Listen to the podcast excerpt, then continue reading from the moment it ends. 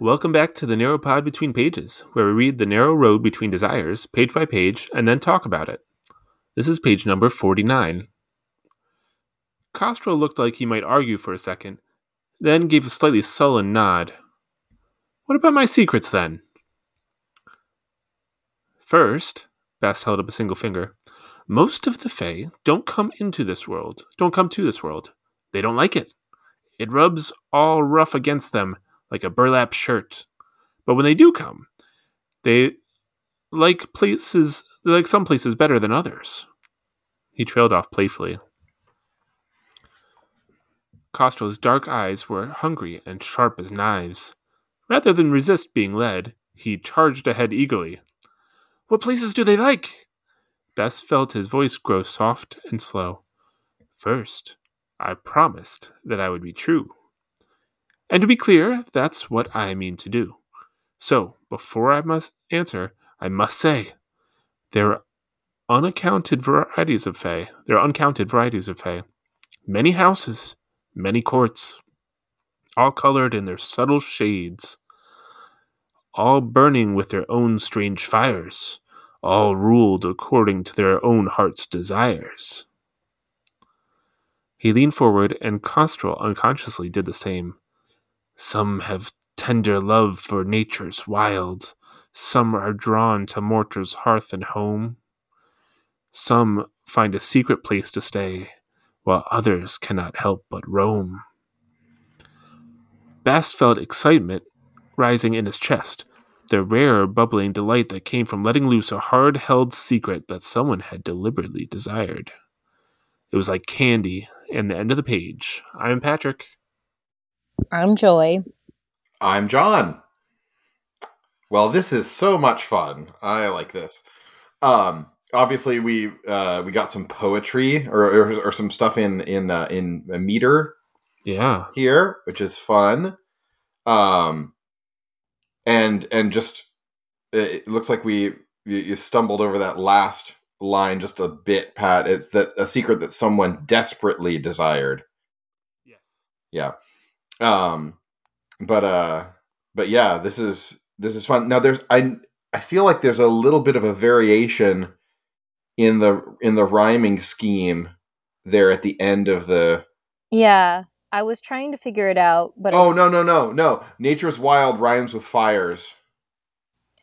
Yeah, I was um, trying in- to in the figure it out bit while he was reading, he but I pauses. didn't Fire, it. fires rides with desires. Oh, with nature's wild. Oh no, you're right. This is fires and desires. Yeah, Yeah, the nature's wild, mortal hearth and home. hearth and home cannot help but roam.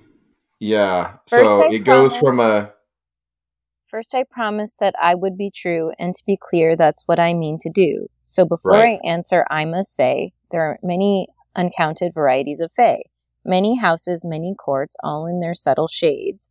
all colored in their subtle Oh, shades. all yeah. colored in their subtle shades, all burning with their own strange fires, all ruled according to their heart's desires. It's not exactly. It, we're not like falling into like a, a meter here.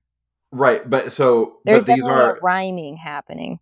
yeah the rhymes the rhymes are in couplets in this first in this first section and then after he pauses it's an it's an a b a b or no no it's an a uh b uh hold on a second yeah a b c b some have a tender love for nature's wild some are drawn to mortal hearth and home some find a secret place and stay while others cannot help but roam Right. A So it's B.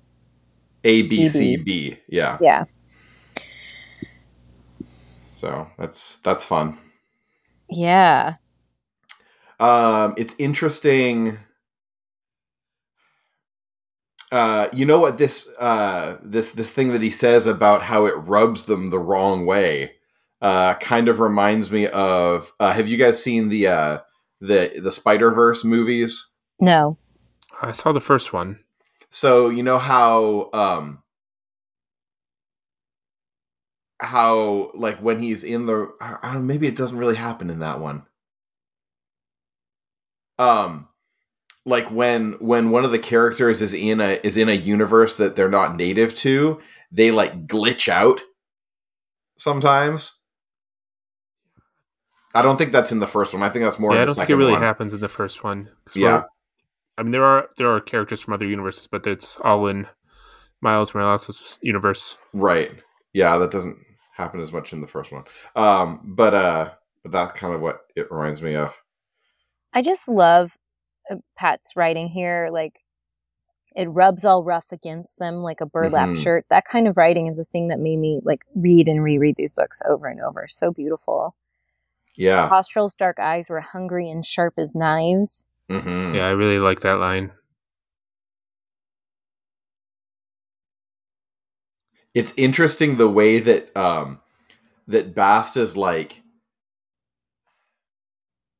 like in, in a very very metaphorical sense i'm not saying there's any actual magic being done here but bast is like casting a spell with his words here a little bit right like Yeah. like this is a very enchanting thing that he's doing and like he leans forward and Kostrel leans forward and like he's like bringing him along into his you know game of story and words and it's it's uh it's fun Oh yeah, Yeah, he's definitely when- playing Kostrel, and it, it even says that so, so on the page. You know, rather than resist being led, he charged ahead eagerly. Just go with Yeah. it. It's fine. whenever things start rhyming and then coming into meter, it's always like something with the Fae um, in the books. So I think it's interesting. He's like almost doing that. It's like almost landing into that thing, but he hasn't quite hit it yet. hmm And just at the bottom of both pages on 48, he says Bast chuckled low in his chest, and then it's Bast felt excitement rising in his chest. So Hmm. maybe the Mhm. chuckling low in the chest and then excitement rising is sort of like, you know, a nice little reference back. Just a little parallel between the the two moments. Yeah. And and you're right that like the the rhyming is is heavily associated with the Fae. It's not always the Fae though. Because Denna and Kvothe do their rhyming a Right. lot, and that's Well, not people- necessarily People Fae. take that to mean there many cracked pot theories because of that. Yeah. I I think it's both because they're weirdo theater kids and they like their they like their little rhyming games.